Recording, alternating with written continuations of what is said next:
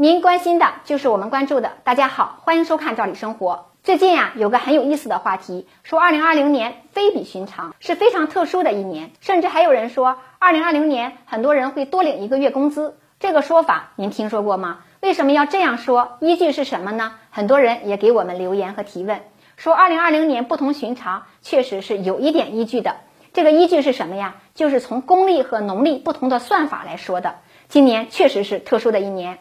从公历的角度讲，每四年呢是个闰年，凡是公历年数能被四除尽的年份，都可以叫做闰年。那么，二零二零年从公历角度讲，正好是个闰年，而且呢，今年的二月份有二十九天，不少的生日是在公历二月二十九号这天的。那在二零二零年，终于能过上这个生日了。那么全年算下来，一共就有三百六十六天。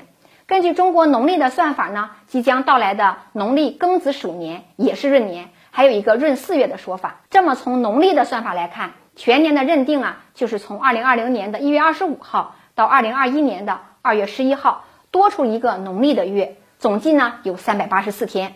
因此，有人说二零二零年是个双闰年，而且呢，今年还有两个立春，分别是二零二零年的二月四号和二零二一年的二月三号。说了这么多，希望没有把您绕迷糊。最后呢，我们再用简单的几句话来说一说。二零二零年有哪些与众不同之处？因为今年是闰四月，因此呢，习惯按农历过生日的人，生日是农历四月份的，可以过两个生日。二零二零年还有一个巧合的地方，就是国庆节和中秋节竟然赶在一天了，这也是不多见的。